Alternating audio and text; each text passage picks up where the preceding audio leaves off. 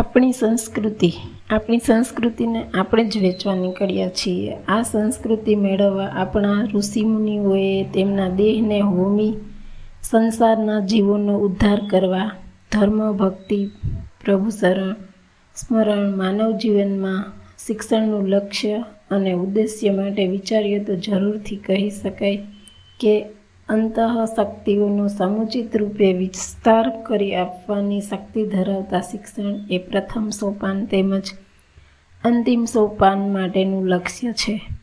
અર્થાત શિક્ષણનો આદર્શ પણ એ જ છે. પ્રાચીન કાળમાં વૈદિક ઋષિ મુનિઓ પણ આ મહાન આદર્શને પોતાની અંતઃશક્તિઓને સમુચિત વિકાસના માટે હૃદયમાં સ્થાપ્યા હતા. આ આદર્શોને ગ્રહણ કરીને પોતાના વિકાસના હેતુને પરમ કૃપાળુ પરમેશ્વર માટે સવાર સાંજ આ પ્રકારની સ્તુતિ કર્યા કરતા હતા.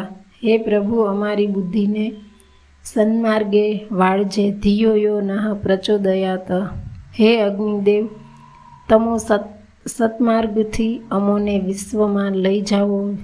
લઈ જવા પૂરતું જ નહીં. તેથી આગળ તમો અમારા મન અંતરમાં જે પાપી દુષ્ટ વિચારો, લાગણીઓ ભરપૂર ભરી છે તેને બહાર કાઢી ભસ્મ કરી અને નિષ્પાપ તથા શુદ્ધ બનાવો.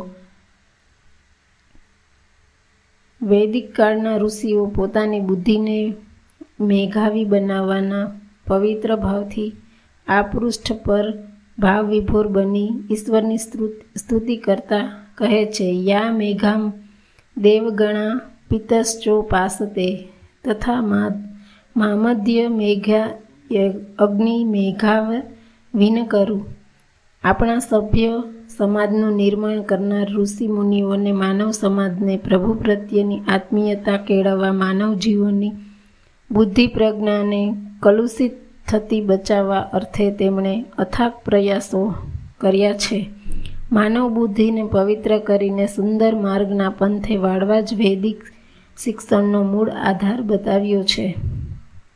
વાસ્તવમાં આ પ્રાચીન શિક્ષણનું ધ્યેય હતું, પરંતુ વર્તમાન કાળમાં આ શિક્ષણ પદ્ધતિમાં કંઈક એવા અભ્યાસક્રમોનું આયોજન નક્કી કરવામાં આવ્યું નહીં, જે અભ્યાસ માનવતાના માર્ગ પર ચાલનાર પથિકને આ બુદ્ધિ પથદર્શક બને. આપણે ઉચ્ચતમ આયુષ્ય, પ્રાણ, સંપત્તિ અને પ્રકાશને પ્રાપ્ત કરી શકીએ. આજ ક્યાંય આવી સચોટ શિક્ષણ શૈલી જોવામાં આવતી નથી. જેનામાં, જેનાથી મનુષ્યના વ્યક્તિત્વનો વિકાસ થાય, અત્યારની શિક્ષા તો માત્ર સંસારના બુદ્ધિ જ્ઞાનના વિસ્તાર અને વિકાસ કરવાને બદલે તેનું વ્યવસાયીકરણ સ્વરૂપ આપી વ્યાપાર કરવામાં આવી રહ્યો છે.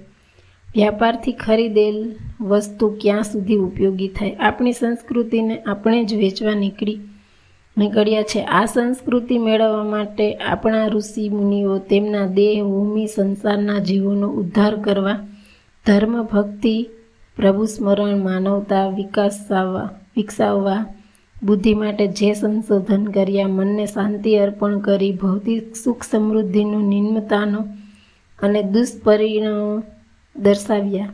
શાશ્વત શાંતિના પંથે દોર્યા.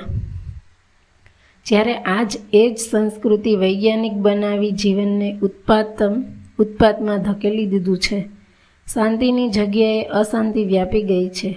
માનવ ભૌતિક સુખ ક્ષણિક સુખ મેળવવા માટે મૃગજળ દેખી દોડતા હરણના જેવી બનાવી દીધી છે. વર્તમાન શિક્ષણે બુદ્ધિનો જાણે અધ્યાર કર્યો હતો. હોય એવું લાગે છે. માનવતાના મૂલ્યોને નજરઅંદાજ કરવામાં કોઈ હિચકત હિચકિચાહટ અનુભવતું નથી. જ્યારે વૈદિક સમયના સમયના ઋષિઓ માનવતાના માર્ગ પર સતત ચાલવા રહેવા અંગે પ્રભુને પ્રાર્થનાઓ કરતા, તેનો એ જ હેતુ હતો કે સહનશીલતા તથા તેમનામાં રહેલી સમગ્ર શક્તિનો માનવજાત માટે સદુપયોગ થાય.